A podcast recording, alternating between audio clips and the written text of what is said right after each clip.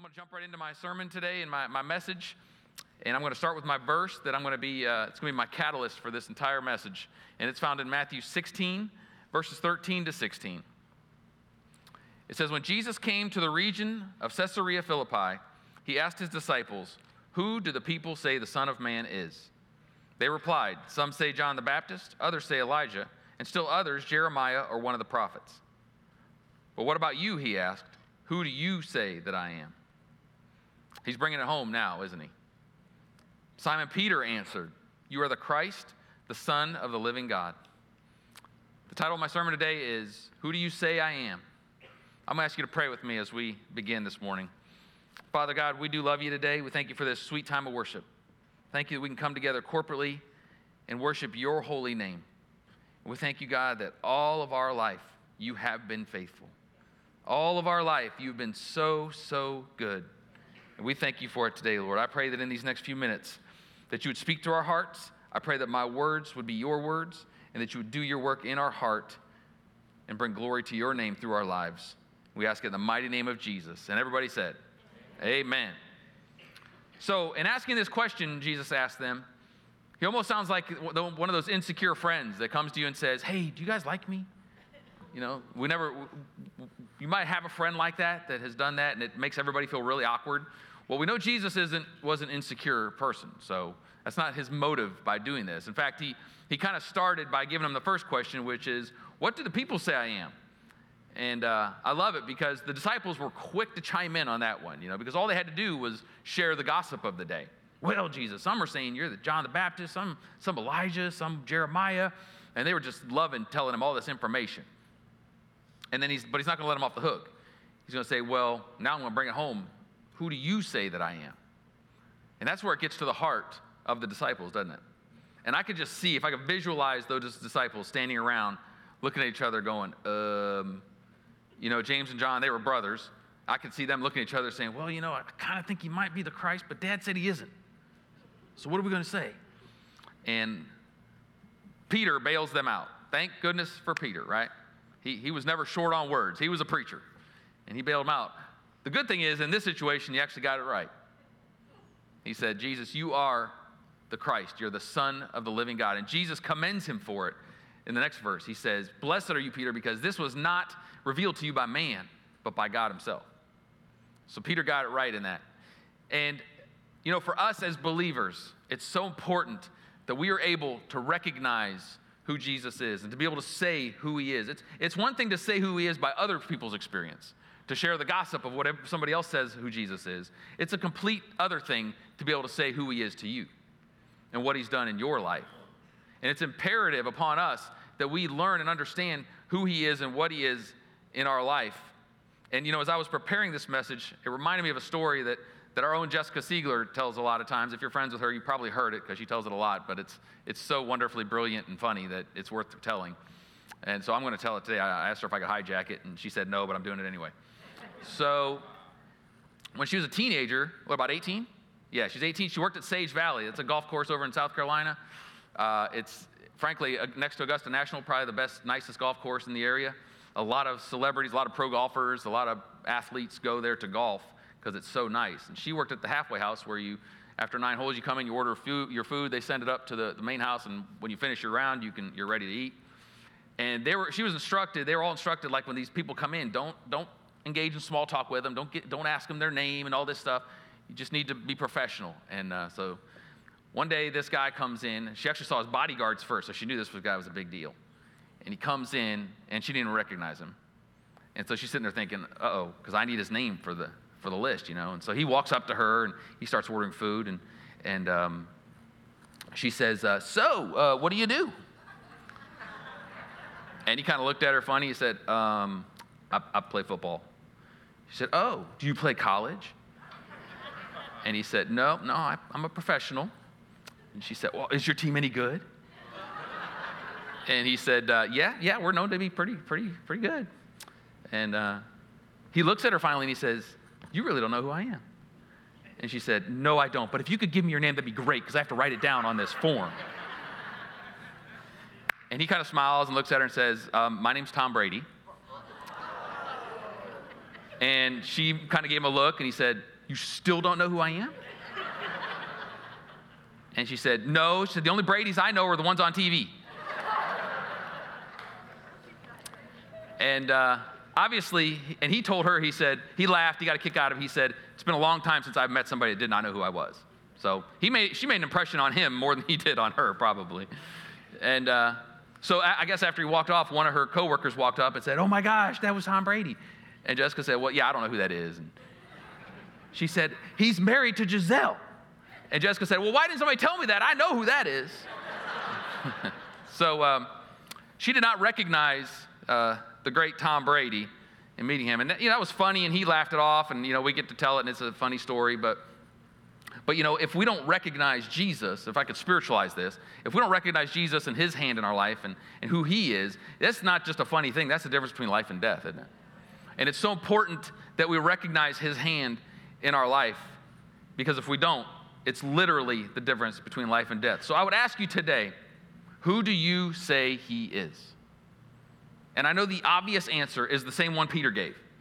And I would hope that most of us, or all of us maybe in this room, would say, yes, he is the Christ, he is the Son of the God, of, he's the Son of God, and he's the Savior of the world. I would hope that we would all say that because that's the foundational thing. That's the first thing that we should be saying that we have experienced that in our life.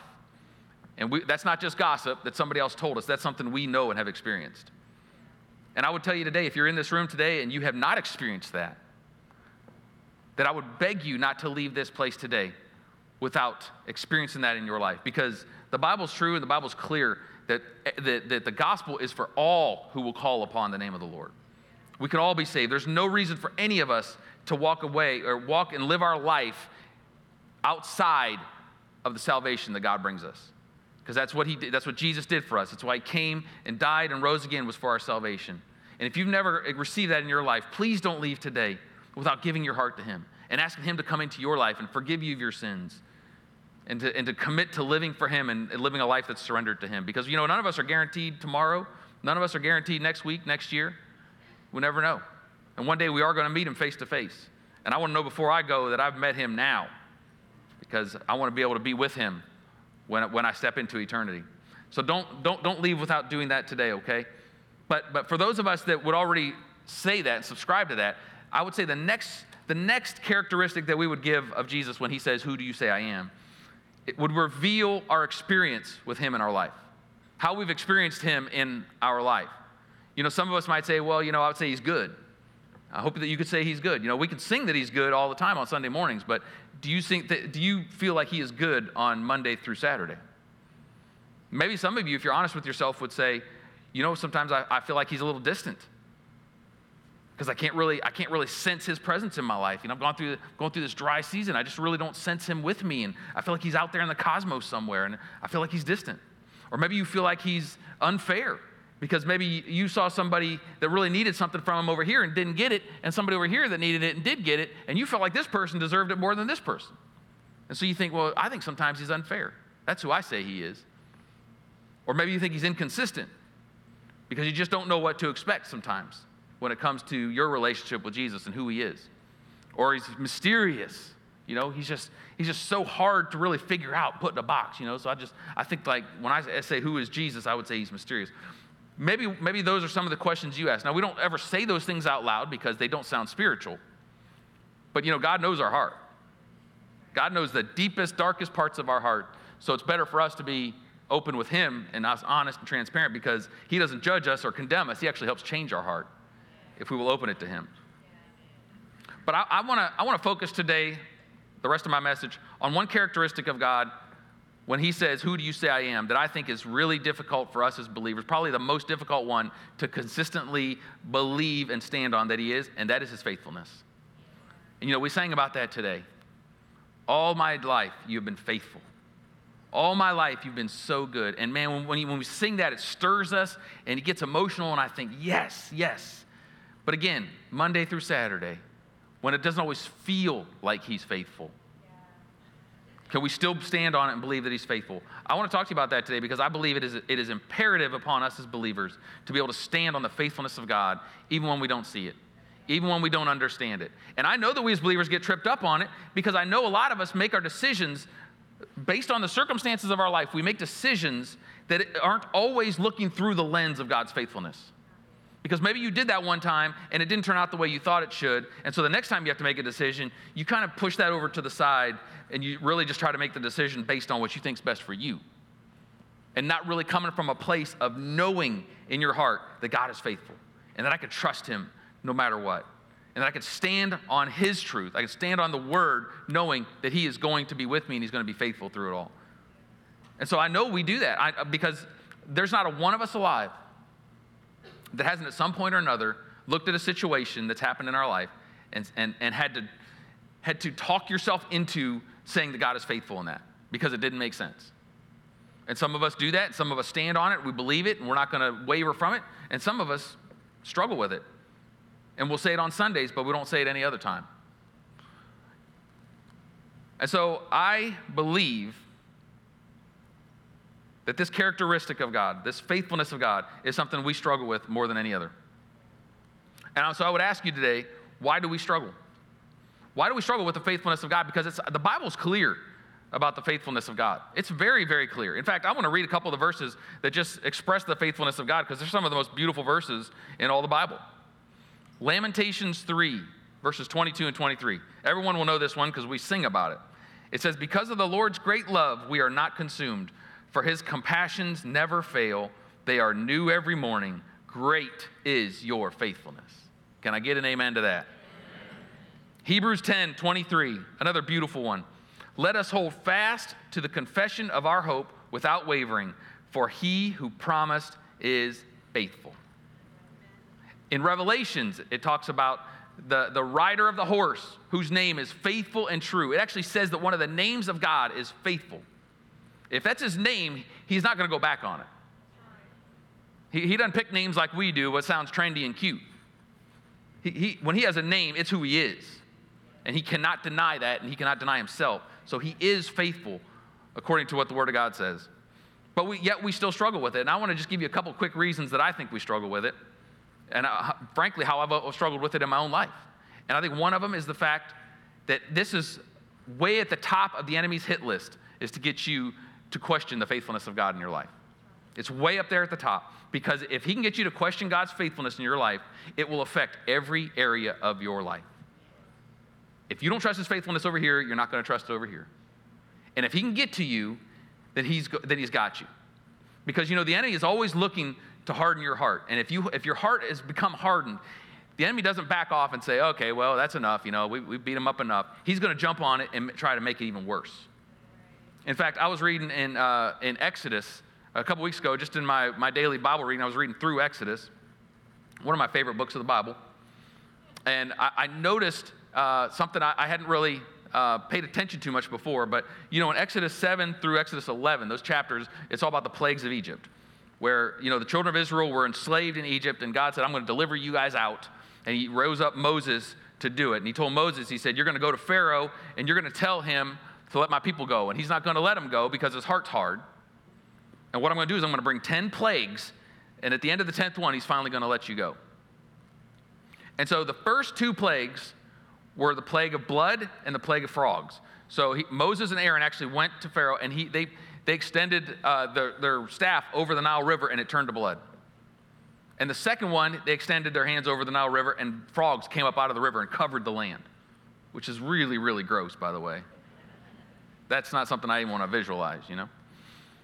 But the crazy thing about these first two plagues is that it says that the Pharaoh's magicians were also able to do the same thing. So when Moses and Aaron would do this, the magicians would say, That's no big deal, and they'd do it too. It's one of the great mysteries in the Word that, that these magicians were actually able to do these, these powers, had these powers to be able to do these two things. And, and what the Bible shows us, what it says in Exodus 7, is that it says that the magician was able to turn the water to blood, and it says that Pharaoh's heart was hardened all the more. And man, when I saw that this time, for some reason, it just jumped out at me because I thought that's exactly what the enemy does in our life. If you have, if you have, if you got bitterness or if you have uh, um, frustration or whatever it is, and you're allowing it to, to harden your heart and make you in a way that's, that's not moldable to what God wants to do in your life, the enemy will seize on that and he'll make situations even worse or do something to cause you to say, Yep, I knew it. God's not faithful. I knew he wasn't going to come through there. I mean, those are music, that's music to the, the enemy's ears. God, he didn't do it there, see? It's no big deal that those guys turned that water to blood. I did it too. What's the big deal? And Pharaoh's, Pharaoh said, Yeah, what's the big deal? God, uh, the enemy is always looking to harden our heart. And if he does that, he's got us. And so we have to recognize that. That the enemy doesn't want you to see the faithfulness of God. So when you're saying you don't think God's faithful, you're playing right into his hands. It's one of the reasons we struggle. I think another reason we struggle is because we're looking for the faithfulness of God in the wrong place. We're looking in the wrong place. Have you ever lost your keys or your cell phone or something really important like the remote control? If you don't have the remote, you can't watch TV anymore. You can't go up to the TV and push the buttons. You, you have to have it. And you've looked everywhere for it, and you feel like you're losing your mind because you just keep looking and looking. It's got to be here somewhere. I know I had it. My car's out in the driveway. My keys have to be in here somewhere. And you just look and you look, and after you looked everywhere, you finally just decide, I'm just gonna look again. And you start looking through the same places again. And in your mind, you're going, I'm losing my mind. I just looked in this drawer. But here I am again because I think, well, you know, maybe it's hiding behind that, you know, tiny little paper clip or something. And you know all the while this is crazy, but you just keep doing it. And it's not until somebody that, that loves and cares about you, probably a spouse that you know really wants what's best for you, looks at you and says, You're looking in the wrong place. Stop looking there. You've already looked under the bed four times. And somebody actually tells you that, and you realize, okay, you know, I, I'm, I'm going about this all wrong. I'm looking in the wrong place. I want to suggest to you today that sometimes when we're looking for the faithfulness of God in our situation, the reason we're not seeing it, the reason we're having a hard time trusting is because we're looking in the wrong place. We're looking for the outcome of a circumstance that we want, whether it has to do with our finances, our job, our relationships, our health. We're looking for a direct result. And unless we have a result that way, we're not willing to say that God, or, or really see that God's faithful in that situation. And what God would say to us sometimes, to us as believers, is He would say, You're looking in the wrong place. Stop looking there. Look to me. Just look to me. Look to my character. Look to who I am. Look to my word to see that I am faithful. I am faithful no matter what the situation happens. Now, do we not have faith and belief for Him to move our, on our behalf? Of course we do. But that's not, a, that's not the litmus test of whether or not God's faithful. Because He's faithful because of who He is. And He cannot not be faithful in our life. I, when I was talking about Jessica's story, you know, she didn't know that she was in the presence of this Super Bowl MVP great quarterback, you know, and I hate the Patriots. So, you know, I would have dropped his hamburger on the floor and kicked some dirt on it and then gave it to him. They always beat my team, and it drives me nuts. But you know, she didn't recognize that she was in the presence of this guy. And that's, that's funny. But if we don't recognize that we're in the presence of a faithful God in our life, it's the difference, church, between freedom and bondage. It's the difference between peace and turmoil. It's the, it's the difference between life and death. It just, it is. And we have to be able to say, okay, I might be looking in the wrong place here. If it's not there, it's somewhere because God's faithfulness is always in our circumstances and in our situations, whether we see it or not, in that exact moment that we want to see it. So, what I want to do today to finish off this message, I want to give you three characteristics of the faithfulness of God that I think we need to understand that sometimes we don't understand. And I think this will be a blessing to you, and I think it'll encourage you because sometimes we need to be reminded of some of the characteristics of who God is, right?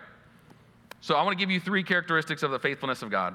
And the first one is that we need to understand, when it comes to his faithfulness, we need to understand his sovereignty. We need to understand that he is sovereign.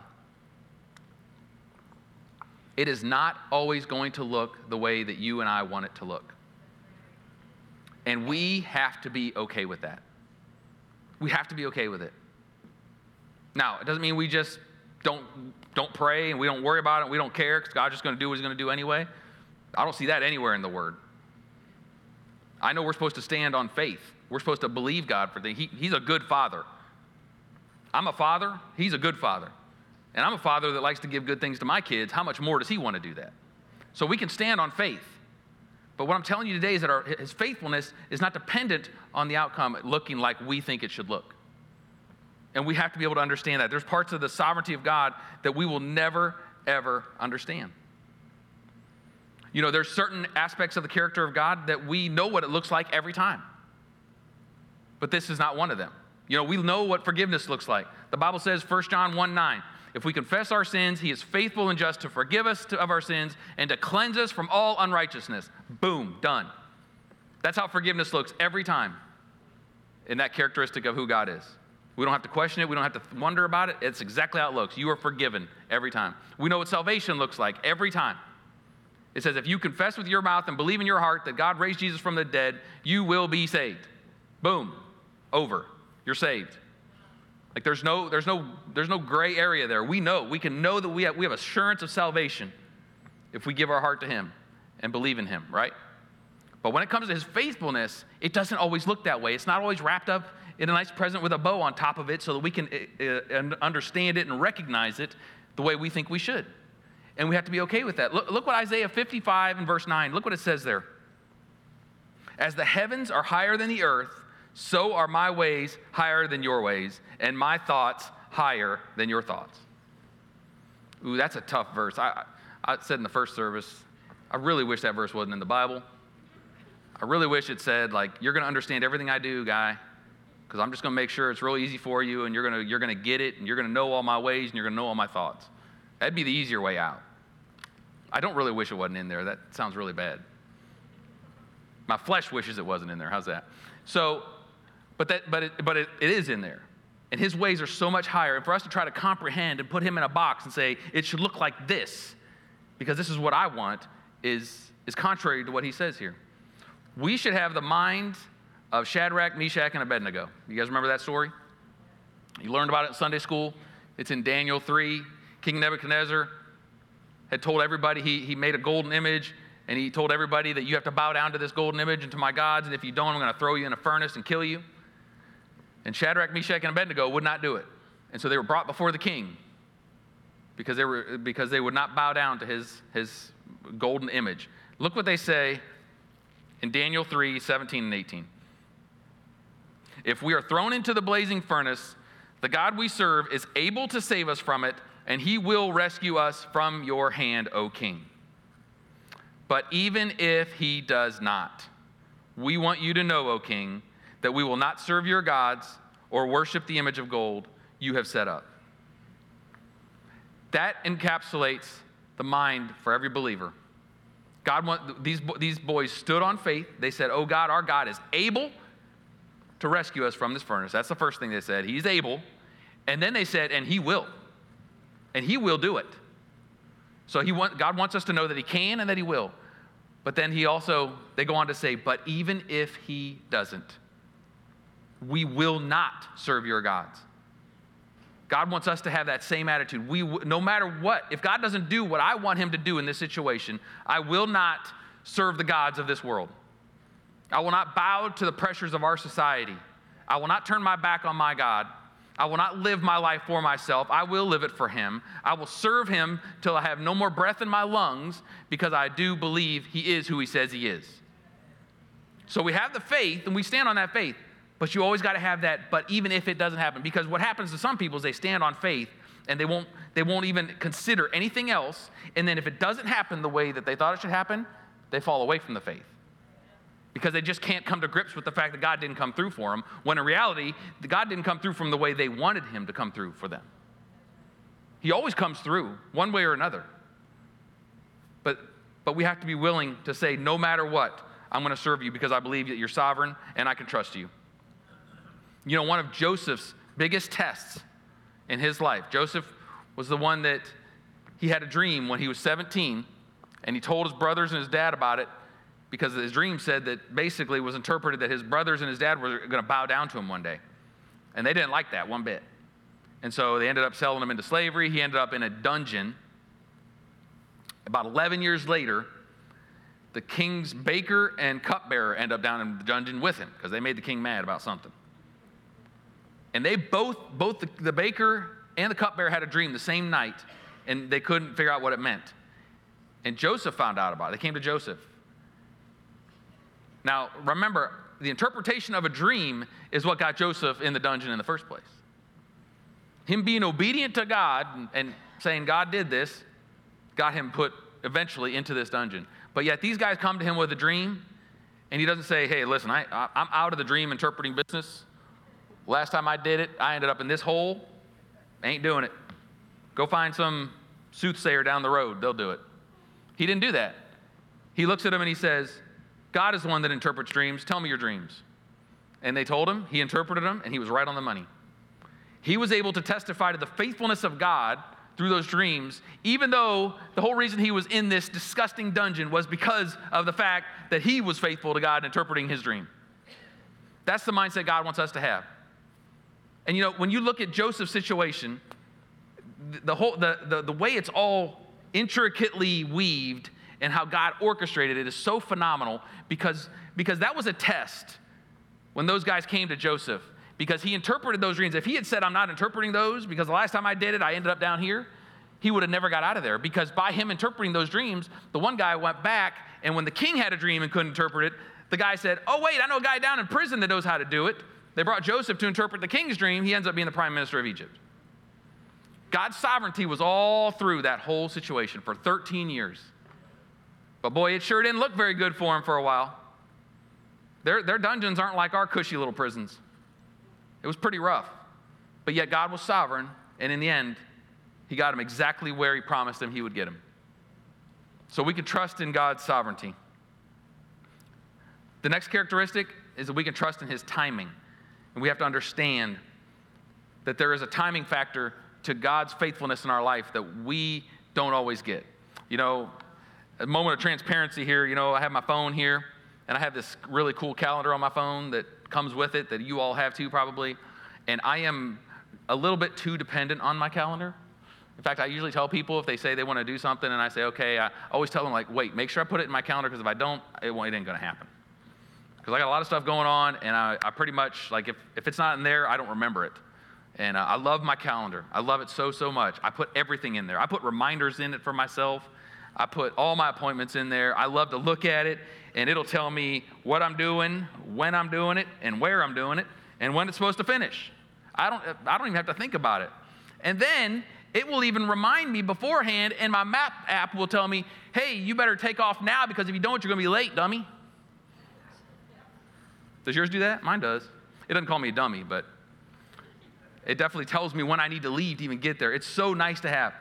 Wouldn't that be nice if, if God worked by our calendar and I could put in my calendar for Wednesday this week? Yeah, God, uh, by 3 o'clock Wednesday afternoon, you need to have my mortgage paid off. Yeah, amen to that. God doesn't go by my calendar. He doesn't sit up there and go, oh, hey, guys, come here. Reagan's calendar says we got to do this by Thursday. We better get it down there and get it done. It's not how God works. He has his own timing for the things that we, he does in our life, and we have to trust his timing, right? Because frankly, in a lot of times in our life, the thing that we think we need God to do for us right now, we're not even really ready for it, even though we think we are. it reminds me of when I was a young boy, and uh, my dad would go out and mow the yard. He had a nice riding lawnmower. We had a pretty good sized yard, and he was pretty proud of it. And he always made like perfectly straight lines. And you know, a lot of people in our in our area knew about our yard because it was always so nice. And I'd literally sit on the front porch and watch him mow. And uh, I would ask him all the time, like, Dad, let me mow. Come on, I'm ready. I can do it. And he'd say, No, you're not ready, son. And finally, one day, he must have just been in a really good mood because I wore him down. He said, Okay, you could do the backyard. Because if you destroy the backyard, it's not as big a deal. And so I jump on, and you know, I'm ready. I got the steering wheel, and I engage the blades, and I start going. And I'm driving along thinking I'm king of the world. And next thing I know, I look out the side, and the remnants of my mom's geraniums are shooting out the side of the mower deck. And, and uh, my mom loved her geraniums, so this was not good. And uh, my dad stopped, you know, got on and stopped it right away, and you know, basically looked at me and said, "Mm-hmm." And I said, "Yeah, Dad, I don't think I'm ready." and uh, so, needless to say, I didn't mow again for a little while. But you know, I thought I was ready, but I wasn't. And I think we think that so much in our own lives that we think, man, we're just, if God would just do, I'm ready for this, God, just do this, you know.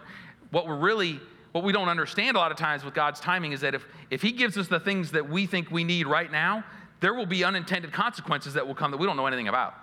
That God does know because God knows the end from the beginning, right?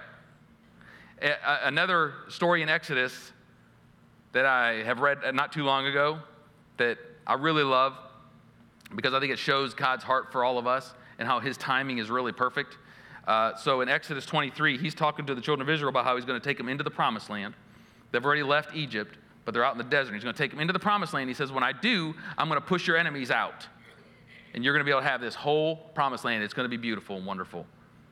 But look what he says to them in verses 29 and 30. This is about driving out the people that are living in the land now. He says, But I will not drive them out in a single year, because the land would become desolate and the wild animals too numerous for you. Little by little, I will drive them out before you until you have increased enough to take possession of the land. Now, this is really fascinating because you know the children of Israel were thinking, man, get us out of this desert, get us into that land flowing with milk and honey. We're ready for it. Let's do this. We just got out of Egypt and crossed over the Red Sea. This, we're on a high. We're ready to go. And God's saying, You're not ready. If I give it to you, it will actually be harmful to you if I give it to you the way you want it. So, what I'm going to do is I'm going to give it to you little by little. He says, until you can actually grow into my promise.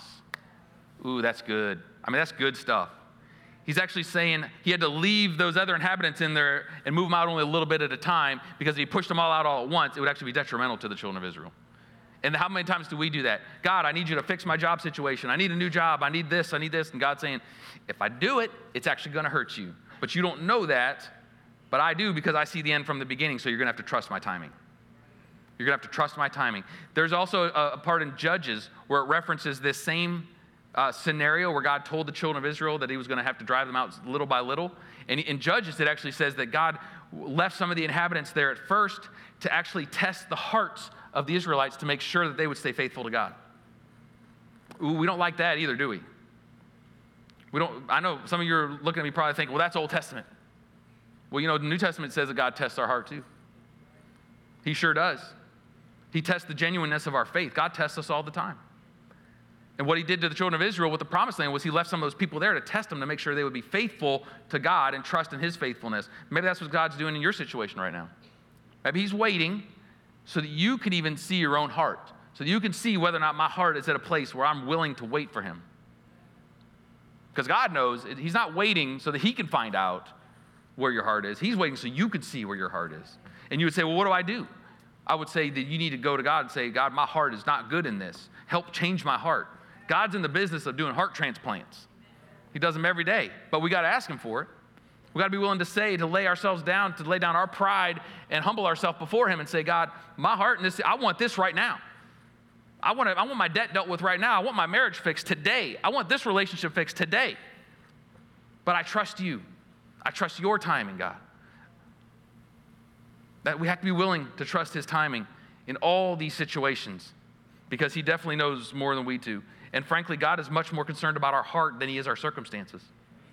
He wants our heart to be right. Because, like I said before, a hard heart is the enemy's playground. So he wants our heart to be soft and moldable and surrendered completely to him. All right, then the last one, the last characteristic that we need to understand about God's faithfulness is that it is for his glory. His faithfulness to us in our lives is designated first and foremost to bring him glory. That, is hard for, that's a hard pill for us to swallow sometimes. Because it doesn't mean that he doesn't care about us. It doesn't mean that he doesn't want us, our situations to be fixed, to be re, uh, redeemed, to be restored, to be solidified and, and, and taken care of. It doesn't mean that he doesn't want that. What it means is that he will do that, but at the end of the day, the top priority for him is about him getting glory from it, not just about us getting what we want we get to reap the benefits of him getting glory because when he gets glory, it's, it's usually something good. So we do get to reap benefits from that, but at the end of the day, it is absolutely about his glory, and that's not just a Sunday thing that we would say that we want you to be glorified in our lives, God.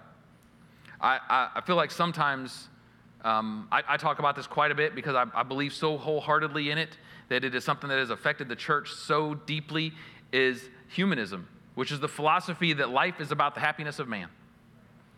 It is about my comfort. It's about my safety. It's about me enjoying myself. That, that is the earth's, that is the world's philosophy of life. But it has epically infiltrated the church.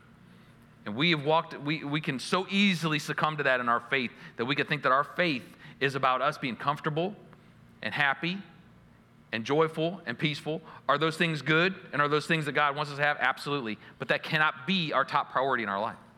Our top priority in our life is bringing Him glory. It's about living for Him, that His name would be honored, that His name would be glorified, that His name would be exalted by our life here on earth. And that this earth would be a better place because we were here because we gave glory to God and we helped lead people to Jesus. That's His first priority, is bringing Himself glory. The, look at the verse again. I'm going back to Exodus. And it's talking about the hardening of Pharaoh's heart when he was about to bring the children of Israel out of Egypt. Look what God says to Moses about bringing the children out of Egypt. In Exodus 7, verses 4 to the first part of verse 5. He's talking about Pharaoh here. He says, He will not listen to you. Then I will lay my hand on Egypt, and with mighty acts of judgment, I will bring out my divisions, my people, the Israelites. And the Egyptians will know that Israel is great and they deserve this. Is that what it says? It says, The Egyptians will know that what? I am the Lord. That is the why for why God took, got the Israelites out of Egypt. It is so they would know that He is the Lord. That is why He does everything that He does, is so that people will know that He is the Lord. It is first and foremost about His glory. Now, this is the beauty of it. The Israelites got to reap the benefits of God wanting the Egyptians to know that He was the Lord because they got to get out of Egypt. They were delivered from bondage, walked into freedom. So we, we, get to, we get to experience the goodness of our God. But the motive that, he, that for Him, that He has for us, is that He would be glorified and that He would receive all the glory. God is looking for people who will say with a sincere heart, God, I just want you to be glorified in my life. That's what He's looking for, church. He's looking for a people that will say, whatever happens in my life, I want you to be glorified. Whether it's something I don't like or whether it's something I love, I want you to receive glory. I want the banner over my life to be God be glorified. That's what I want. That's what God is looking for in each one of us, is that we would have those hearts that want Him glorified above all else. Above all else.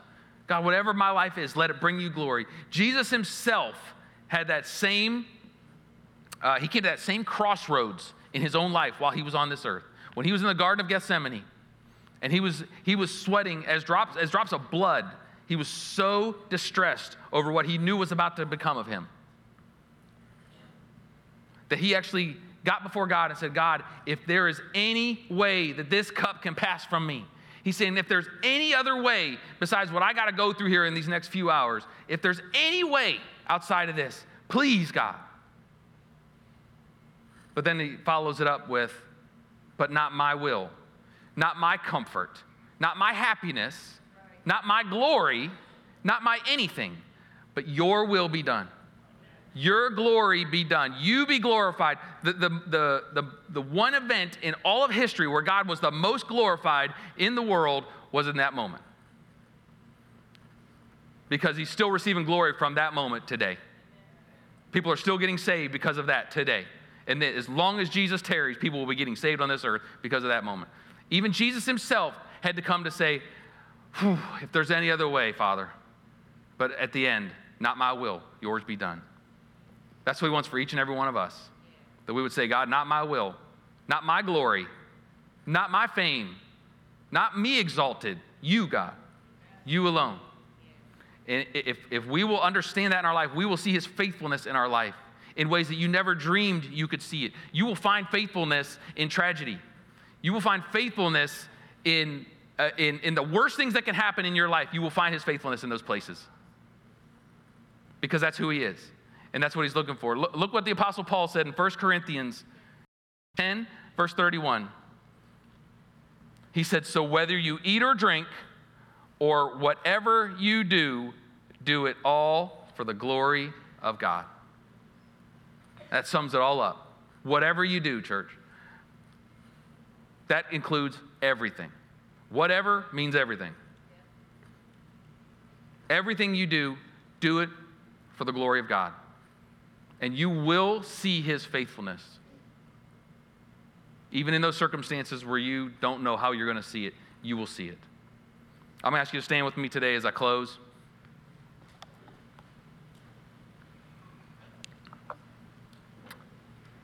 And I want to go back to my first question Who do you say I am? Who do you say he is today? Do you say that he's faithful? Maybe you're going through the toughest season of your life right now. Can you say that he's faithful? Maybe you're going through the best season of your life. It's a little easier to say he's faithful during those seasons, isn't it? But you know, our, our praise is perfected, our worship is perfected through the times that are not so good. Our heart is revealed during times that are not so good. Um, I, I, was, uh, you guys may have heard this story in the news over the July 4th weekend. There was a 14 year old boy that was, that was killed up at the lake. Uh, tragic accident. They were, they were out on a dock doing fireworks. And something happened that caused everybody on the dock, it must have been bad because everybody on the dock jumped in the water. And they were not dressed to be in the water. So whatever was going on was not good. And they all jumped in and everything surpassed, blew up and whatever, and they all got back out of the water onto the dock. And when they got back on the dock, they noticed that one person was missing. And uh, it was a 14 year old boy, Brantley Griffin. And they jumped in the water and got him.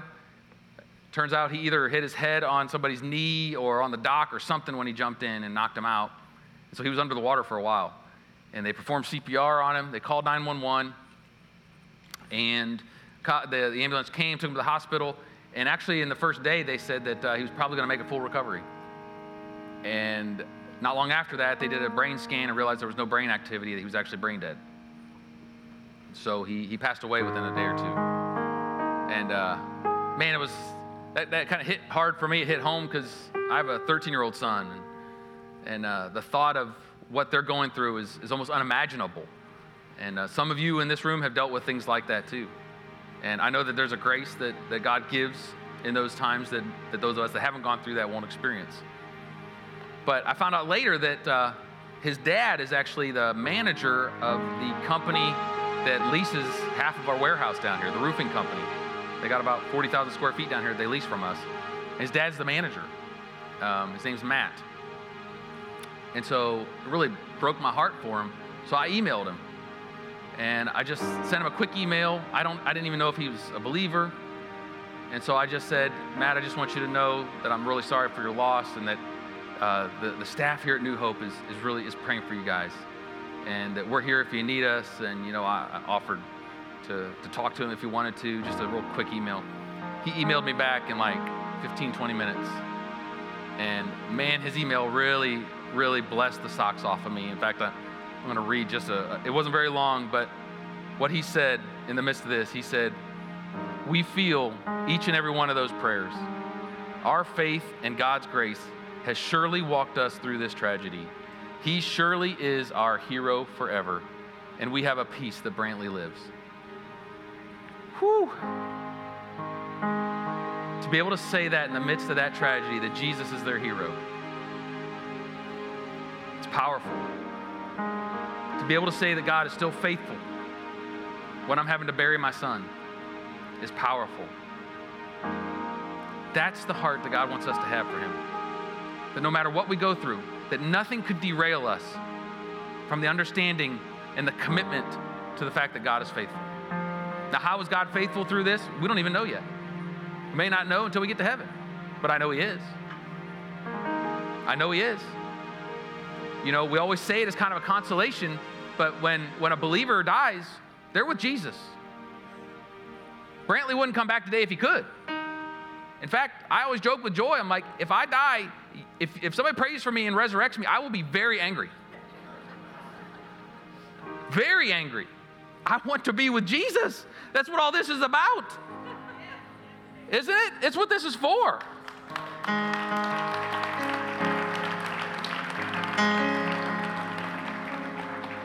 That's why we can say God's faithful no matter what. Because the worst thing that can happen to us in this physical world, in this life, is that our, our, our body is destroyed and dies.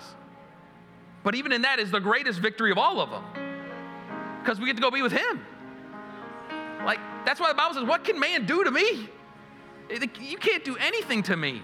No one can snatch me out of His hand. No one. It's impossible to do. So we can trust Him. We can trust that He's faithful. And if your situation doesn't look the way you want it to look, you can trust that He's faithful and that it's going to work out for your good and for His glory. You can trust it. It may not happen today, it may not happen this afternoon, but you can trust Him.